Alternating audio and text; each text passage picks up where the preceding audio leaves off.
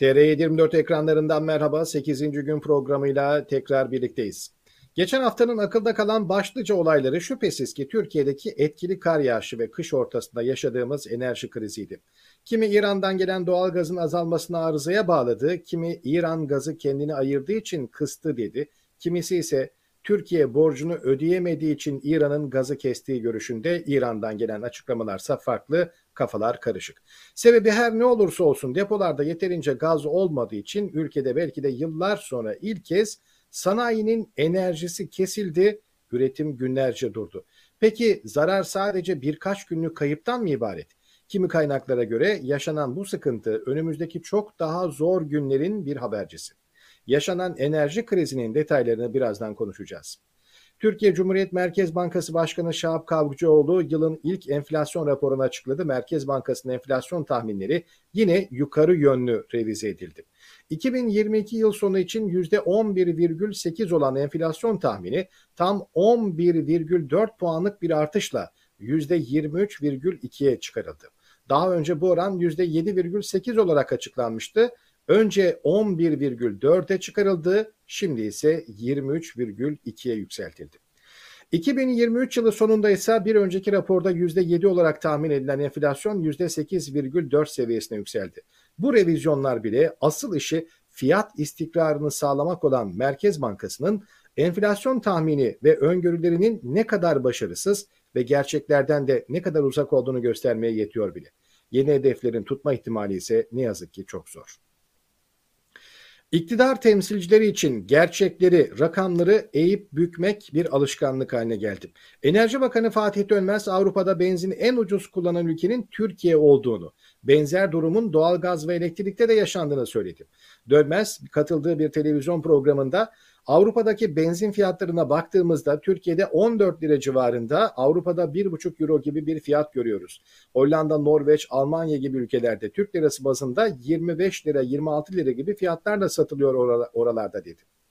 Fatih Dönmez yaptığı bu karşılaştırmanın doğru olmadığını kendisi de çok iyi biliyordu. Bu nedenle sözlerine TL'ye çevirerek söylüyorum daha iyi anlaşılsın diye TL bazında söylüyorum diyerek devam etti. Bu arada doğal gaz depolarımızın fiyatlar nedeniyle doldurulmadığı ortaya çıktı. Yani kriz sürpriz olmadığı gibi enerjide sürdürülebilirlik sorunu da önemini koruyor. İran'ın doğal gazı kesmesinin ya da kısmasının ardından elektrik arzında da sorunların baş göstermesiyle birçok organize sanayi bölgesinde üretim durdu. Sanayicide şok etkisi yaratan bu kesintinin geçici olup olmadığı da tartışma konusu olurken uzmanlar enerjide krizin göz göre göre geldiğini söylüyor. Türkiye Ekonomi Politikaları Araştırma Vakfı'nın yayınladığı değerlendirme notunda Türkiye'nin doğal gaz altyapısının yetersiz olduğuna dikkat çekildi. Uluslararası depolama sistemleri toplam tüketimin %20'sini depolayabilirken Türkiye'deki iki tesisin toplam kapasitesinin tüketimin sadece %5'inin biraz üzerinde olduğu bilgisine yer veriliyor bu raporda ve şöyle deniliyor. Üstelik biz 2021-2022 kışına depolarımız tam dolu halde bile girmedik. Fiyatlar yüksek seyrettiğinden depoları doldurmakta tereddüt ettik. Bir kumar oynandı yine kaybedildi. Evet son zamanlarda ne yazık ki güzel bir gelişme olmadığı için güzel haberler de veremiyoruz sizlere. Son kötü bir haber daha verip konumuza dönelim hemen. Ne yazık ki simit fiyatları da enflasyona direnemiyor. Ankara Simitçiler Odası'na göre simit Mart ayında 5 lirayı bulacak. Yani artık bir çay, bir simit keyfi bile lüks olacak. Odadan yapılan açıklamada simit ve unlu mamullerdeki malzeme artışına dikkat çekiliyor. 25 kilogram susamın 850 lira 50 kilogram unun 390 lira ve bir koli mayanın da 160 liraya çıktığına dikkat çekiliyor. Geçen yıl ortalama elektrik faturasının 5-7 bin lira gelirken bu yıl 10-12 bin liraya yükseldi. Yakıt giderlerinin ise 9-10 bin liradan 16-18 bin liraya çıktığına dikkat çekiliyor. Evet çay simit hesabına geliyor yine konu. Salgın sebebiyle 100 simit dükkanı kapanmış bugüne kadar. Esnaf sadece ayakta kalmak için tabiri caizse can havliyle çalışmaya devam ediyor. Bu gidişle Mart'ta bir simit bir çay 10 lira olacak gibi görünüyor. Bu da AKP'lerin çay simit hesabının da bir kez daha çöktüğü anlamına geliyor. Rejim temsilcileri algı oyunlarıyla günü kurtaracağını düşünüyor ancak millet korkunç boyutlara ulaşan açlık ve sefaletle karşı karşıya. İşsizlik ve enflasyon oranlarının toplamından oluşan sefalet endeksi son açıklanan verilere göre %47'yi geçti. AKP'nin iktidara geldiği ve 2001 krizinin etkilerinin hissedildiği 2002 yılındaki seviyeyi bile aştı. Söz konusu oran 2013 yılında %17,1'di. Sefalet endeksindeki artışın temel nedeni enflasyon. Ancak iktidar temsilcileri sorunları çözmek yerine rakamlarla oynamayı, gerçeklerin üzerini örtmeyi, milleti kutuplara ayırarak bölmeyi, yalan haberlerle toplumu yönlendirmeyi tercih ediyor. İşte bütün bu gelişmelerin detaylarını şimdi Profesör Doktor Ercan Ekmekçioğlu ile konuşacağız. Hocam merhabalar. Merhabalar Mahmut Bey, iyi yayınlar diliyorum. Teşekkür ediyorum. Ben yine her zaman olduğu gibi haftanın kısa bir özetini, değerlendirmesini size bırakarak yapmaya çalıştım özet girişte. Gündemdeki enerji krizi ve diğer konulara geçmeden önce isterseniz Türkiye Cumhuriyet Merkez Bankası Başkanı Şahap Kavcıoğlu'nun açıkladığı yılın ilk enflasyon raporuna bakalım. Ne diyorsunuz raporla ilgili açıklamalardaki rakamları nasıl yorumluyorsunuz? Evet, ee, şaşkınlıkla seyrettim. Yani ben canlı yayını denk geldim daha doğrusu. Ee, izlemeyi bir miktar tercih ettim. Sonrasında bıraktım. Ee, hani meşhur bir şey vardır. Ee, kıssa vardır. Ee, şeyle alakalı e, bu Ayasofya Camisi ile alakalı e, bir cenaze namazı oluyor. Birisine orada e, şey yaptırıyorlar. Diyorlar e, cenaze namazını kıldır. O ara bitirdikten sonra işini kulağına eğiliyor cenazenin bir şeyler söylüyor. Merak ediyor tabii cemaat orada. E, diyor hiçbir şey demedim diyor. Ya sadece dedim ki diyor yani işte Ayasofya'daki imam şu derseniz buranın halini siz anlarsınız. Aynı o misal e, keşke e, Merkez Bankası Başkanı e, kurumun web sitesinde bulunan bir sekme var. Herkes için ekonomi e, oradan birazcık baksaymış diye düşündüm. E, oradan birazcık böyle ilham alsaymış. Mesela ne bakabilirdi? Verimlilik artışı nasıl sağlanır diye bir video var orada. İki dakika, hep topu iki dakika uzunluğu. E, keşke o sit e, herkes için ekonomi e, sekmesini daha da zenginleştirmiş olsalardı çok faydalı olurdu vatandaş adına. E, oradaki iki dakikalık bilgi kadar bir bilginin e, olmadığı gerçeğiyle karşı karşıya kaldık maalesef. Birçok e, ifadesiyle Merkez Bankası Başkanı e, kendisini kendisiyle tenakuza düştü, ters düştü. dolayısıyla daha fare doğurdu diyebilirsiniz yani çok rahat bir şekilde. Bu evet. raporun açıklandığı gün itibarindeki durumu da böyle tanımlayabiliriz. Mesela yani fabrikaların e, genel itibariyle e, yaklaşık bir 10 günlük süreyle ne yapıldığını, üretimlerini durdurma zorunluluklarıyla karşı karşıya kaldıklarından bahsetmiştik yine geçen hafta. E, o bu hafta iyice e, ne yaptı? Kendisini gösterdi. Evet. E, üretim kaybı söz konusu oldu. E, aslında Merkez Bankası'nın bu e, açıklanmış olan e, 2022 bir enflasyon raporunda ifade ediliyor bu. Nedir o? Enerji fiyatlarının artışının enflasyon üzerine etkileri olacağı muhakkak deniyor. E, buna rağmen e, ne yapılmış? Bu göz ardı edilmiş. E, nereden anlayabiliyoruz bunu? Revize edilen enflasyon değeri var. Baktığımızda 2021'e göre 2022'deki enflasyon revize tutarının %100 olduğunu görüyoruz. %97 küsür. %100 diyelim biz buna. Yani evet. iki katı bir hata payı olabilir mi yani bu bu 11, kadar 8'den 22'ye çıkarılıyor evet. Yani 23 küsür yani o e, korkunç bir hata payı, yanılma payı. Ee, böylesine bir durum bize net şunu gösteriyor aslında. TÜSİAD'ın da üstüne bastığı, daha önce ifade ettiği, e, kamuoyuyla paylaştığı, Türkiye için bir tehlike ve tehdit olarak gösterdiği e, kurumsuzlaşma meselesi, e, keyfi idare meselesi, Buna belki işaret etmedi doğrudan ama E, kurumsuzlaşma meselesinin aslında bu keyfi idarenin bir neticesi olduğunu hepimiz biliyoruz. Yani aklı başında olan herkes biliyor. Az, az orayı çıkartabiliyor sonucu. E, bunu görüyoruz. Yani e, normalde Merkez Bankası Başkanı olsun, e, Hazine Maliye Bakanı olsun, Enerji Bakanı olsun bir araya gelmiş olsa e, bununla ilgili belli bir e, şeyleri eşgüdümlü çalışarak senaryolar üzerinde planlamalar yapmış olsalar, e, olası riskleri de öngörerek etkilerini minimize etmeye çalışsalar böyle bir sonuç olmayacak belki. Yani çok çok asgari koşullarda mücbir sebep dediğimiz şeylerle karşı karşıya kalmış olacak. O da makul olabilecek. Yani herkesin kabul edebileceği bir şeydi bu. E şimdi e, raporun içerisinde gördüğümüz bir e, iş gücüyle alakalı tanımlarda çıkan şeyde bunu zaten görebiliyoruz. Çalışan kesim e, istihdamdaki e, çalışanlar, işçiler e, genel itibariyle hep bunu e, yansıtmışlar zaten. Yani davranışlarıyla yansıtmışlar, verimlilikleriyle yansıtmışlar.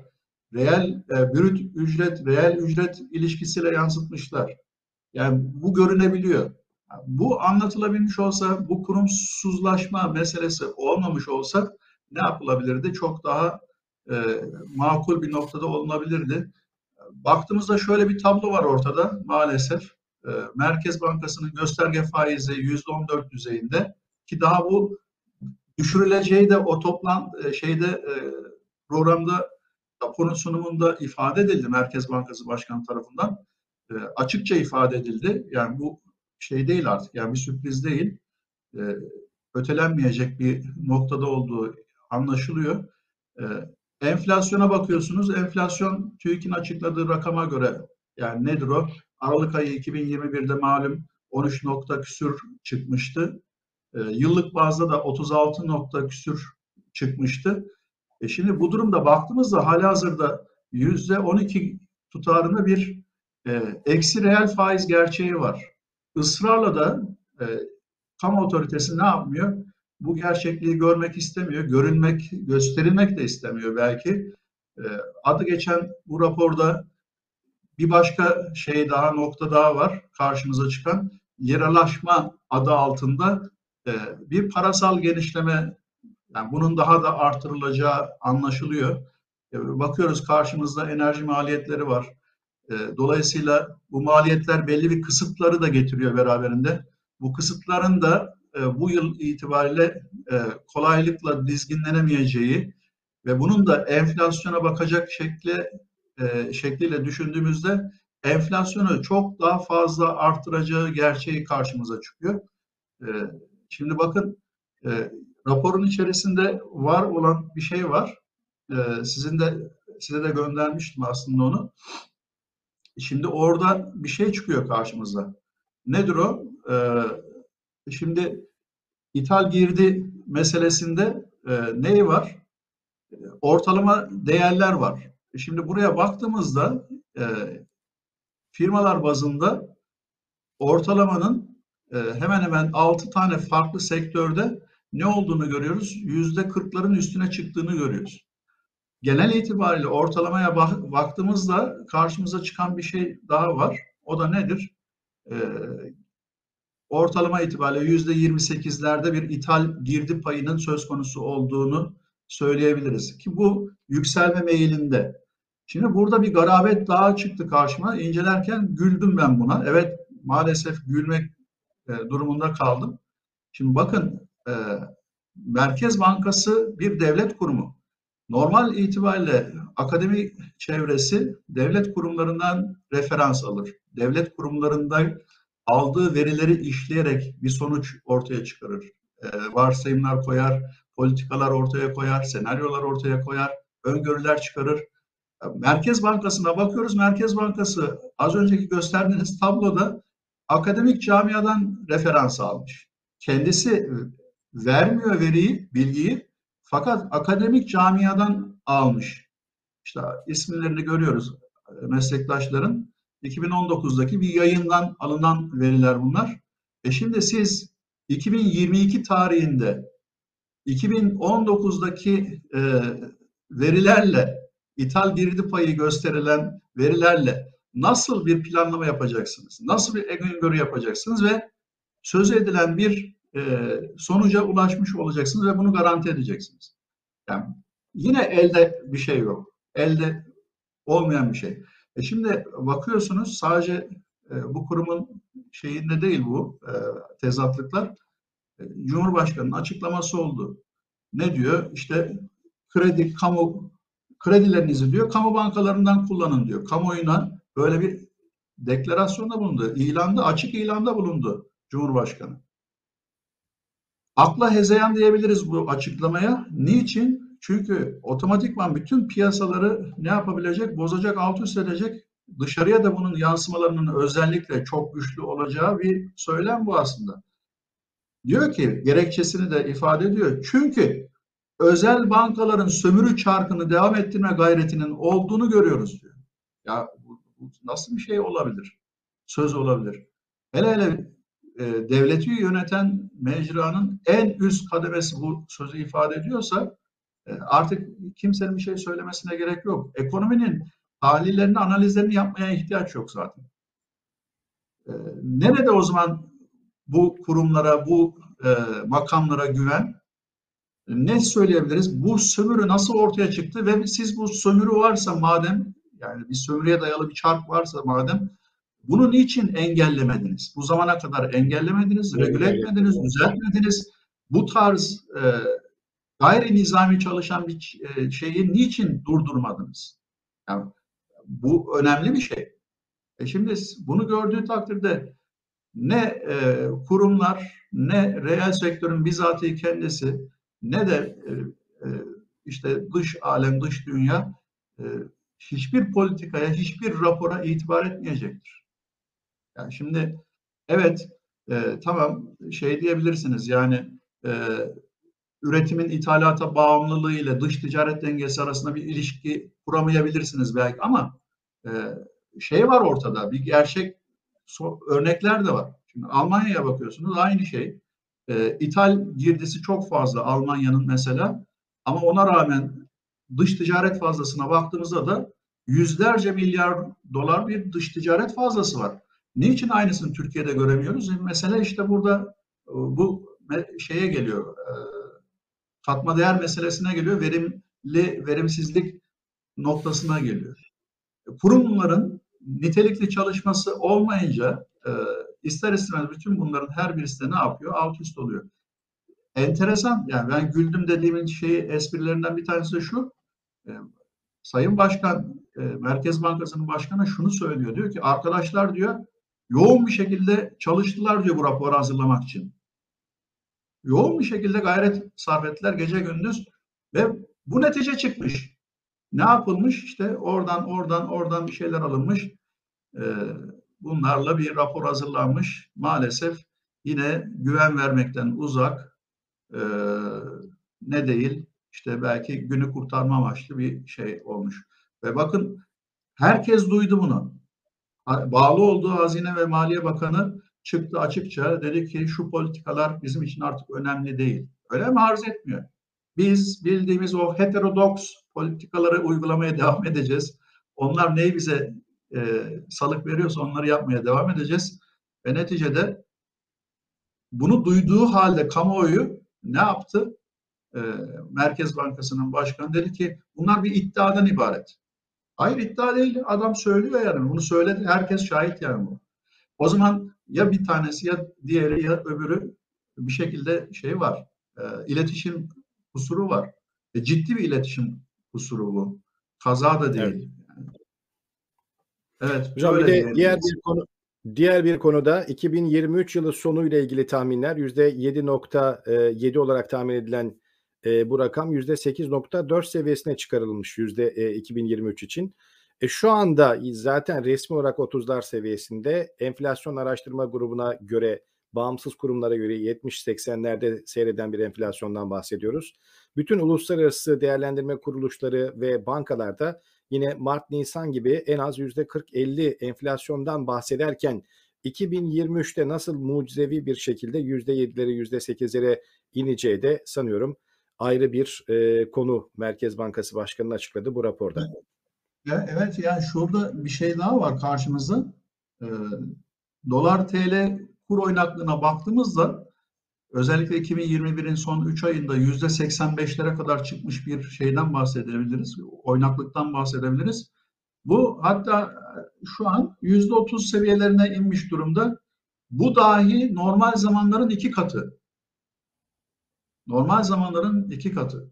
E şimdi e, dünyanın bunca e, şeyleri varken, gerçekleri varken siz 2023'te birden e, o noktaya varabileceğini iddia etmeniz, bu bir iddiadır işte, gerçekten bir iddiadır. Ama e, dikkat alınmayacak bir iddiadır, gülünecek bir iddiadır sadece.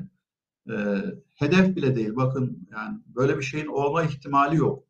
Buralardan şu günkü Türkiye'nin gerçekliklerinden oraya o kadarlık bir kısa süre içerisinde ulaşmak mümkün değil.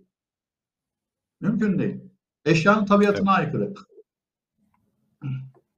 Bu da raporun ne kadar gerçekten uzak hazırlandığı konusunda bir fikir daha veren ayrı bir detay oldu. Hocam gündemdeki birkaç başlık var. Evet.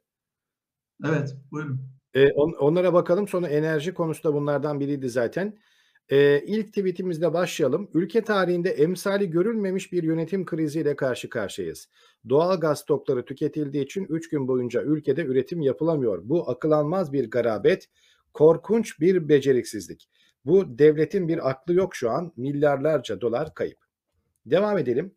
Yusuf Ziya Hocam diyor ki İran'a borcumuzu ödeyemedik, gazımızı azaltılar, yakında kesebilirler. Bu nasıl bir şahlanan Türkiye ki artık borcunu bile ödeyemez hale geldi. Hala milleti kandırmaya devam edecek misiniz? Bu bir iddia. Gündemde e, İran'a borcumuzdan dolayı e, İran'ın gazı azalttığı ile ilgili bunun e, farklı şekillerde versiyonları da söylendi. Cem Toker de doğruyu söyle AKP iktidarı şeklinde bir çağrıda bulunmuştu. İran gazı arızadan mı kesti, parasını alamadığından mı?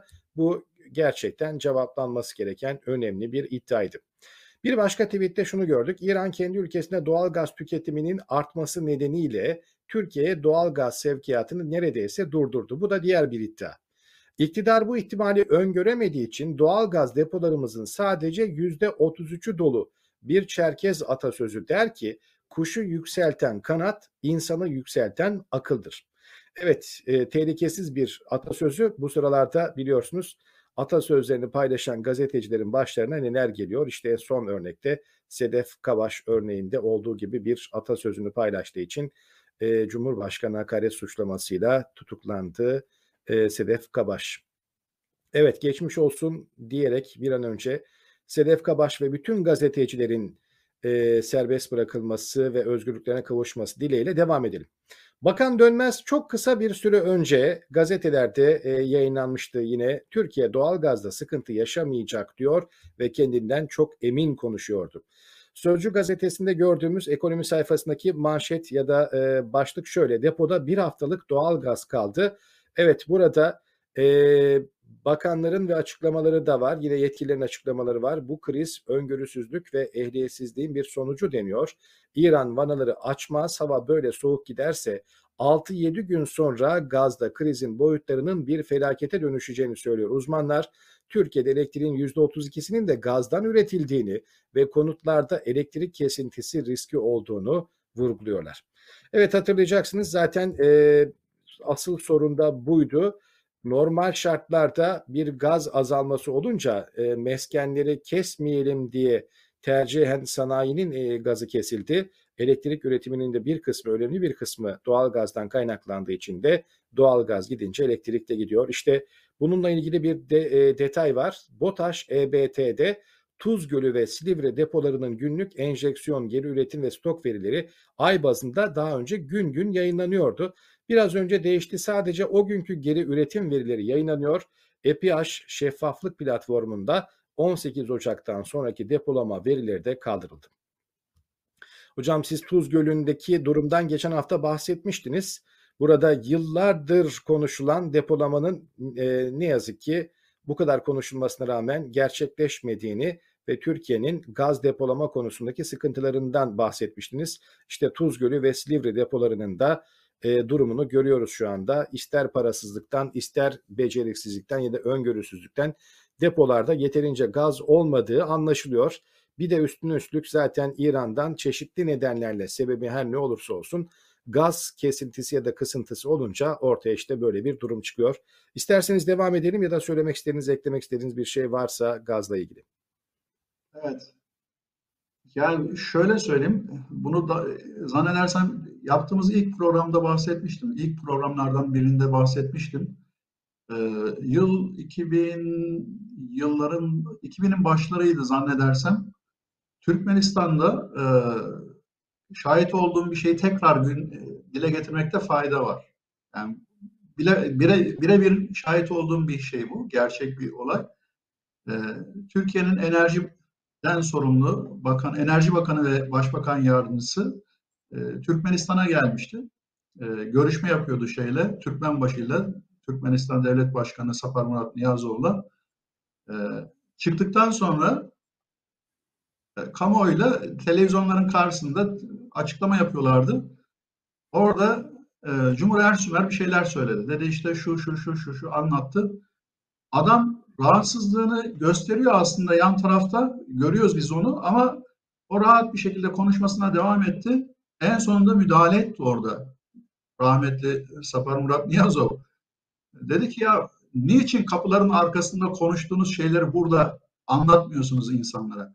İçeride farklı konuşup niçin kamu, kameraların karşısında daha farklı konuşuyorsunuz? Ve hiç unutmadığım şu sözü söylemişti orada. Dedi ki ben Türkmenistan bağımsız olduğundan bu yana 3 Cumhurbaşkanı ile çalıştım. 3 Cumhurbaşkanını gördüm. 10 tane başbakan gördüm. Bakanların sayısını artık unuttum. Hiçbir zaman verdiğiniz sözü yerine getirmediniz. Bakın Türkmenistan enerji arz eden ülkelerden bir tanesi. Ee, dünya sıralamasına baktığımızda yaklaşık 14 e, e, trilyon metreküp e, doğalgaz rezervi ile dördüncü sırada sıralamada dünyada. E şimdi şunu da söyleyelim hemen antiparantez. İran'da ikinci sırada o da yaklaşık 32 trilyon metreküplük bir doğalgaz rezervi sahibi. Şimdi Buradan şunu anlayabiliriz. Mesele doğalgazın arzında sorun olduğu değil. Aslında bütün her bir şey ciddi anlamda planlanılmış olsaydı yani bu noktalar oluşmazdı, bu noktalara gelinmezdi diyebiliriz. E şimdi şunu da söyleyeyim antiparantez. Hepimizin Türkiye'den tanıdığı işte Çalık grubu var, Çalık Holding var. Çalık Holding bir iyi niyet göstergesi olarak e, başındaki kişi Türkmenistan'ın Enerji Bakanlığı'na atanmış bir insandı. Bakın nelerden bahsediliyor. Enerji evet. Bakanlığı olarak atanmıştı bu insan. Ahmet Çalık. Maksat Türkiye ile ilişkileri bu enerji anlamında hızlandırmak ve sonuca ulaştırmak. Çok hızlı imza yetkisini bile verdi. Benim adıma imza atabilirsin dedi adam. Ha, nerelerden nerelere? Aradan ne kadar zaman geçmiş? 22 yıl geçmiş. Bugünkü geldiğimiz nokta hala aynı. Az gittik, uz gittik, işte bir arpa boyu yol gittik.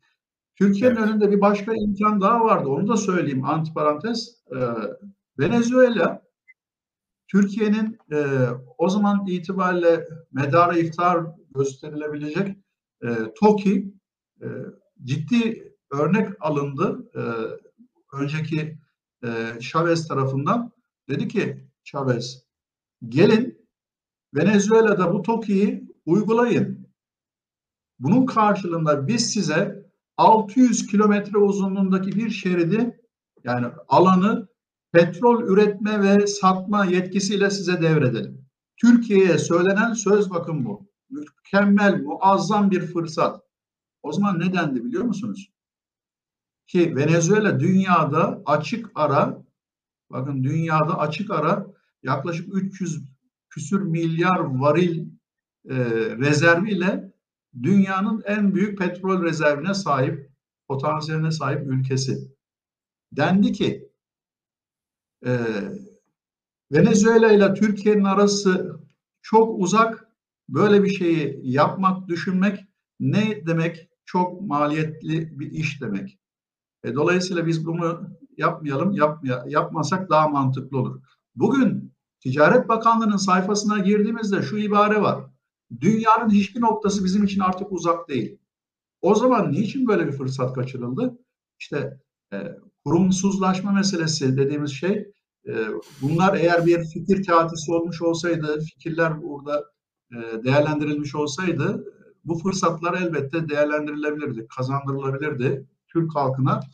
E, illa o petrolü buraya getirmek ihtiyacımız yok. O petrol orada üretilip dünyanın öbür tarafına da satılabilirdi. Onun geliri doğrudan evet. Türkiye'ye gelebilirdi. Yani alternatif birçok şey var, imkan var. Ya bakın iklim koşulları sebebiyle anlaşmalara imza atıldı. Artık vadeler var. 2032 deniyor işte 2050 küsür deniliyor. Yani sizin için artık bir sınır var. Bu ne demek? E, fosil anlamındaki yakıtları, e, kaynakları, enerji kaynaklarını o zamana kadar verimli bir şekilde kullandınız, kullandınız, kullanmadınız bırakmak zorundasınız. Yani imza atılmış bu, onaylanmış, parlamentodan geçmiş. E, dolayısıyla bugün itibariyle Türkiye'nin etrafında buna benzer bir sürü ihtilaflı alanlar var. Bunlar hızlı bir şekilde konuşulup çalıştırılabilir noktaya getirilse e, muhataplarıyla birlikte bakın şimdi gelinen, gelinen noktalardan birisi İsrail ile Türkiye'nin tekrar oturması. Sebep ekonomik. Sebep e, o e, havzadaki Batı Filis e, Şeria Havzası'ndaki deniz havzasındaki yatağındaki gazın ne yapılması? Avrupa'ya satılması. Bakın ne oldu? 7 sene kayboldu.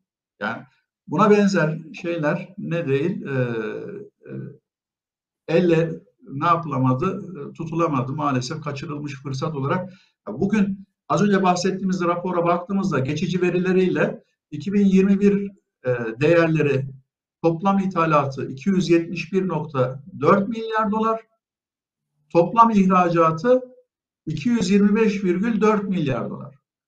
Dış ticaret açığı Türkiye'nin 2021 itibariyle tas tamam 46 milyar dolar. E, Merkez Bankası'nın rezervlerinin ne durumda olduğunu da biliyor. Herkes bütün dünya biliyor. İstediğiniz kadar siz brüt rezervleri afişe edin.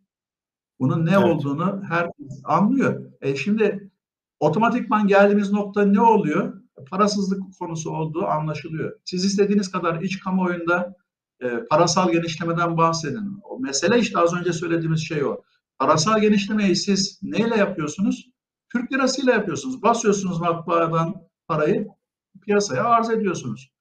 Dünyadaki resmi döviz rezervlerine baktığımızda payları itibariyle dolar yüzde altmışlara yakın tek açık ara tercih edilen rezerv para olduğu çıkıyor karşımıza. İkinci sırada euro var yüzde yirmi bire yakın. İkisinin toplamı zaten yüzde seksen demek. Yani e, şimdi para olmuş olsaydı hani bir zaman Maliye Bakanı vardı Türkiye'nin meşhur Mehmet Şimşek ne diyordu? Bizim için çerez parası diyordu. Bizim için çerez parası. Hiç mesele değil.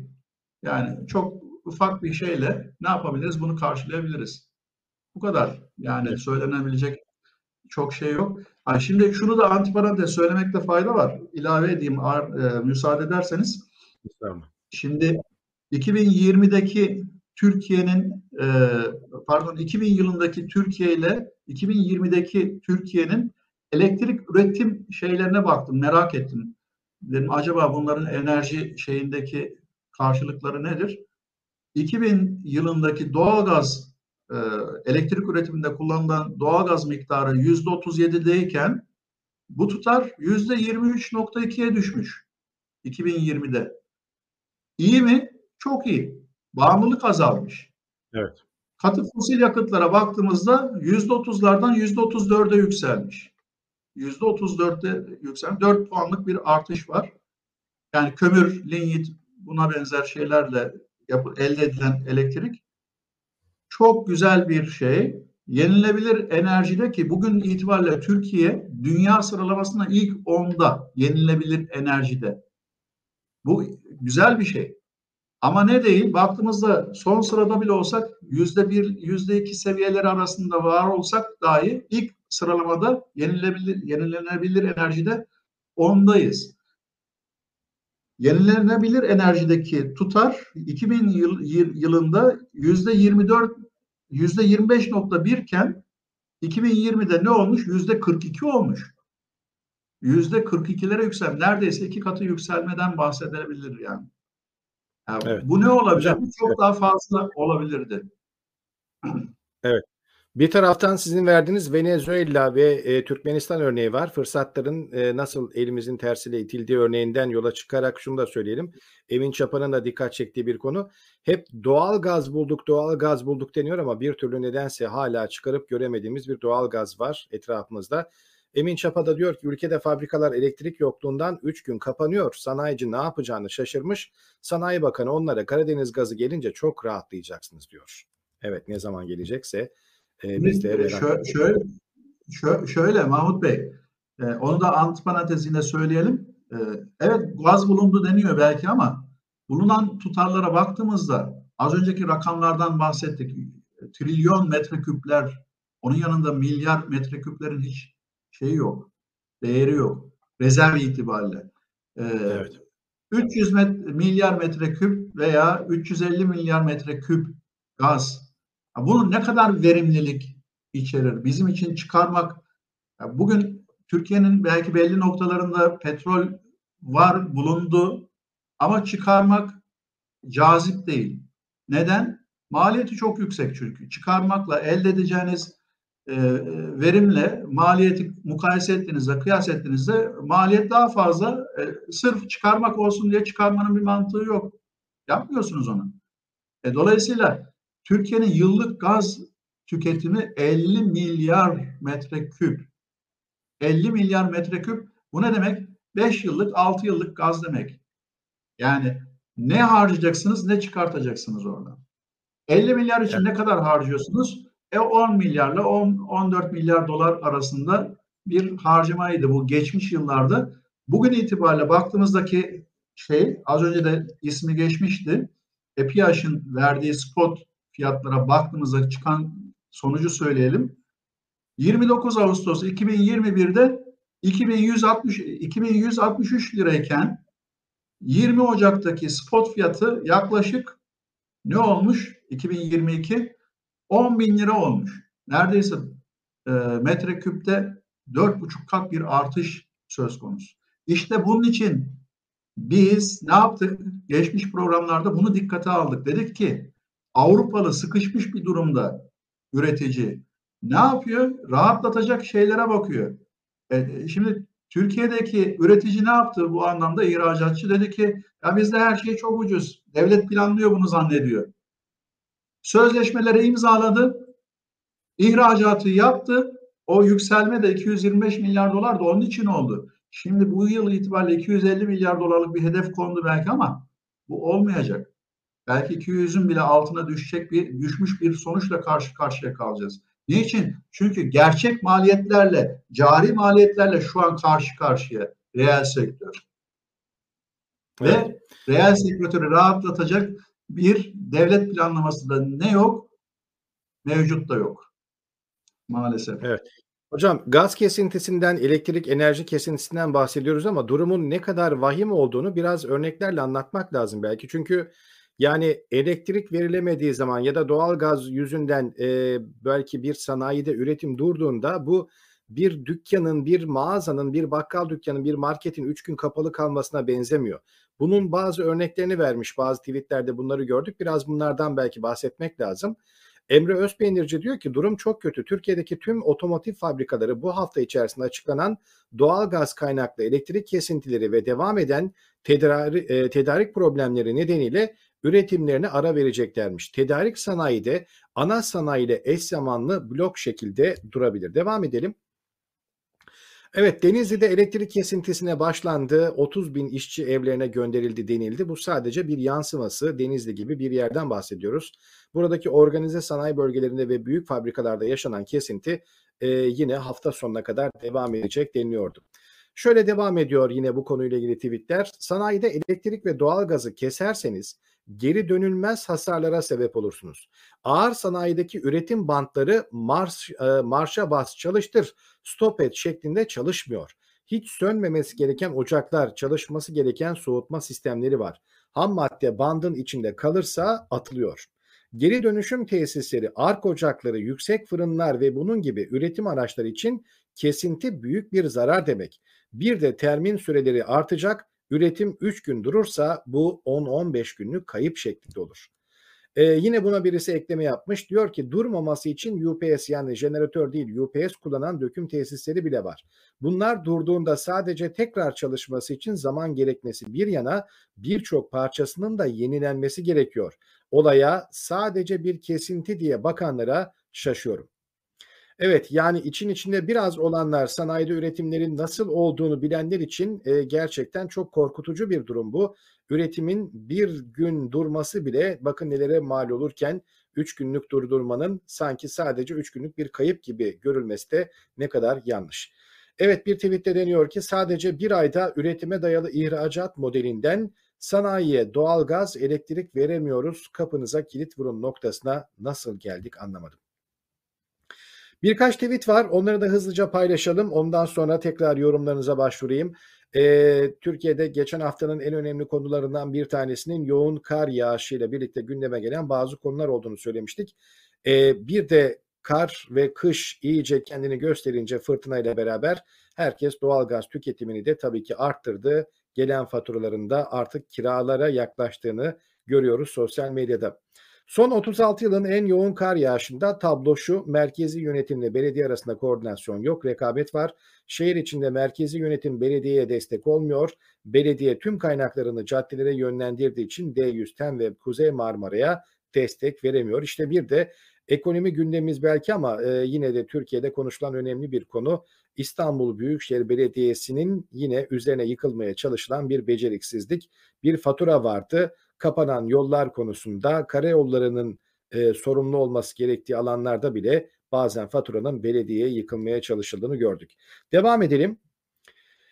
Ee, bir yine tweette görüyoruz. Türk Hava Yolları'nda kaptan olarak görev yapan daha önce de görüştüğüm bir okurumuz şöyle bir not paylaştı. Şu anda havalimanında bütün uçuşlar hava şartları ve görüşün 200 metre civarında olması nedeniyle durduruldu. Hatırlayacaksınız İstanbul e, Havaalanı'nda yaşananları. Ama Atatürk Havalimanı'nda görüş 7 kilometre ve hava durumu operasyon için son derece uygun. Ama ne yazık ki Atatürk Havalimanı'nda tabii ki uçuşlar en azından sivil uçuşlar yok. Barış arkadaş da buna dikkat çekiyor. Canım Atatürk Havalimanı'nı kapatıp halkı İstanbul Havalimanı'na mahkum ettiler.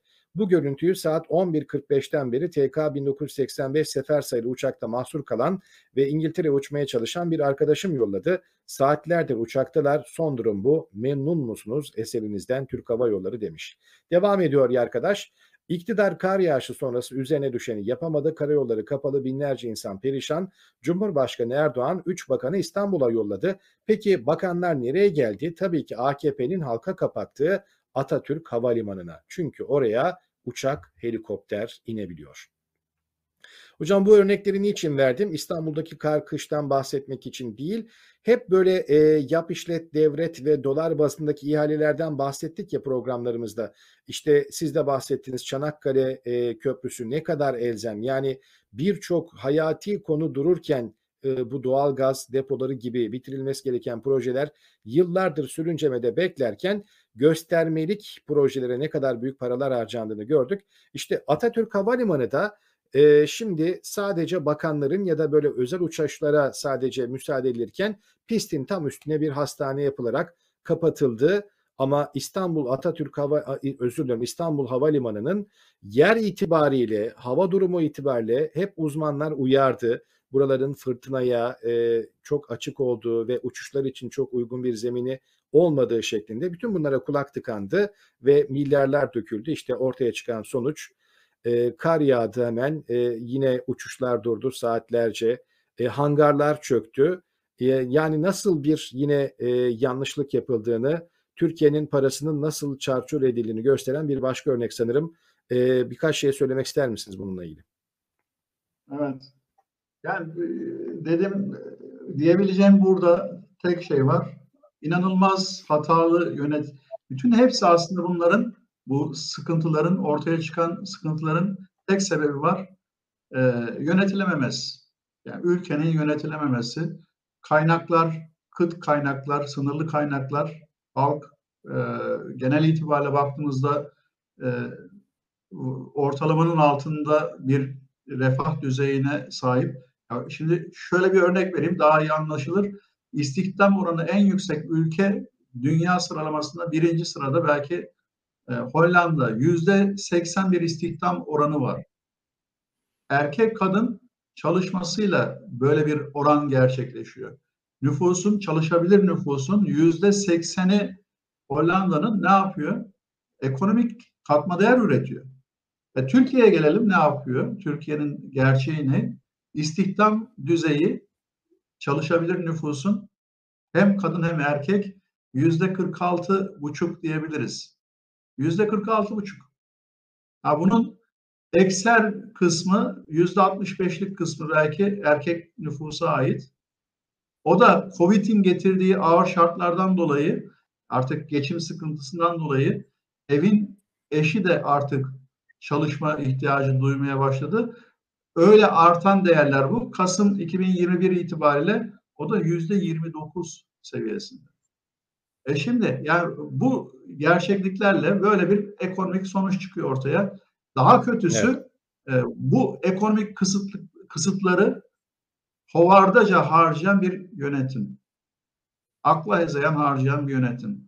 Verimli evet. harcanmış olsaydı bu, verimli üretilmiş olsaydı, kaynaklar e, kullanılarak üretim yapılmış olsaydı, bakın Amerika, hep örnek Amerika'dan geliyor da insanlar rahatsız oluyor bazıları diyorlar ya ağzınızı açıyorsunuz Amerika, ağzınızı açıyorsunuz Avrupa. Niçin? Çünkü e, gerçek anlamda e, verimli, optimal örnekler orada kendisi müşahhas gösteriyor zaten kendisini. Şimdi Elon Musk hepimiz biliyoruz. Geçen yıl itibariyle tek başına ödediği vergi tutarı 10 milyar dolar yaklaşık. Bugünkü cari kura çevirsek bu ne yapar biliyor musunuz? E, biliyor, e, İlla ki biliyoruz yani sonuç çıkacağı 135 milyar Türk lirası yapıyor. 135 milyar Türk lirası tek bir kişi ödüyor. Nasıl oluyor? Çalışma imkanları veriliyor. Her şey hukuka uygun. Hukuk var arkasında. Rekabeti güçlü bir şekilde yapabilmesi adına. Ve şu örneği de verelim daha net anlaşılsın. 2022 içinde bulunduğumuz 2022 yılı için tüm Türkiye'nin kurumlar vergisi hedefi hedef bakın bu. Daha toplanabilirse Happy topu 183 milyar Türk lirası. Elon Musk'ın geçen sene ödediği 135 milyar Türk lirası hedef tutar 183 milyar Türk lirası. Sıkıntılar evet. buradan kaynaklanıyor. Yönetişim sıkıntısı, keyfilik, hukuksuzluk. Bunlar da ne yapıyor? Fakirliğe fakirlik katıyor. Tabii fakirlik fakirlik üretirken zenginlik de bazılarının önünü açtığı için zenginlik üretiyor. Daha az piramidin en tepesine doğru gidiyor. Hocam fırsatlar ülkesinden bahsettiniz Amerika'dan. Biz de madem Türkiye fırsatlar ülkesi mi fırsatçılar ülkesi mi onunla ilgili bir tweet vardı onu paylaşalım madem yeri gelmişken. İstanbul'da malum e, tabii kar yağınca birçok insan yollarda kalınca geceliği en fazla 300 lira olan otel odalarının fiyatı kar yağışı sebebiyle yollarda kalanlar olunca o gece 1500 liraya çıkarılmış. Bu tweette de deniyor ki fırsatlar ülkesi değil fırsatçılar ülkesi. Evet Türkiye'de maalesef bunun örneklerini çokça gördük. Deprem zamanlarında bile depremin fırsatçılığını yapıp bir şişe suyu kaç liradan satıldığını çok iyi hatırlıyoruz. Evet binlerce sürücü kar nedeniyle mahsur kalmıştı. Türkiye'den değil bu sefer Atina'dan Yunanistan'dan bahsediyoruz. Ee, Yunanistan'da çok e, görülen bir durum değil ama tabii orada da benzer manzaralar vardı. Atina'daki otoyolu işleten şirket yolda kalanlara 2000'er euro verecekmiş. Bakın Türkiye'de tazminat ya da hesap sormak bir tarafa e, üstüne üstlük bir de tabii ki eziyeti çeken üstüne eziyeti çektiğiyle kalıyor. E, yine işte sokakta, yollarda bu karda mahsur kalanlardan bir tanesi e, televizyonda röportaj yapan e, bir gazeteci, bir televizyoncu. Abi sen A Haber misin diye sordu. Evet deyince de sen yalansın abi dedi. O da şöyle geçelim diye karşılık verdi. A Haber'le ilgili vatandaşın görüşü de işte böyle yayına yansımış oldu canlı yayında. Ee, az önce simitlerden bahsetmiştik. Simit fırınlarının artık ayakta kalmakta zorlandığından bahsetmiştik. Bu dönemde e, fiyatlar arttıkça para bastığını düşünülen belki kurumlardan birisi akaryakıt istasyonları. Ne yazık ki durumda çok iyi değil oralarda. 800'e yakın istasyon kapanmış. Ay sonuna kadar 1500'e yakın istasyon daha kapanabilir deniyor. Petrol Ürünleri İşverenler Sendikası Genel Başkan Yardımcısı geçtiğimiz Kasım ve Aralık ayı içerisinde 800'e yakın istasyonumuz kapandı. Tespitlerimiz bu. Durum böyle devam ettiği sürece bu ay sonuna kadar da yaklaşık 1500'e yakın istasyonumuzun kapanacağını, bir kapanacağını bize gelen telefon ve müracaatlardan anlamış durumdayız diyor. Yani petrolün her gün artması daha çok kazanıldığı anlamına gelmiyor. Petrol istasyonları da bu durumdan şikayetçi. Son birkaç e, tweetle kapatalım.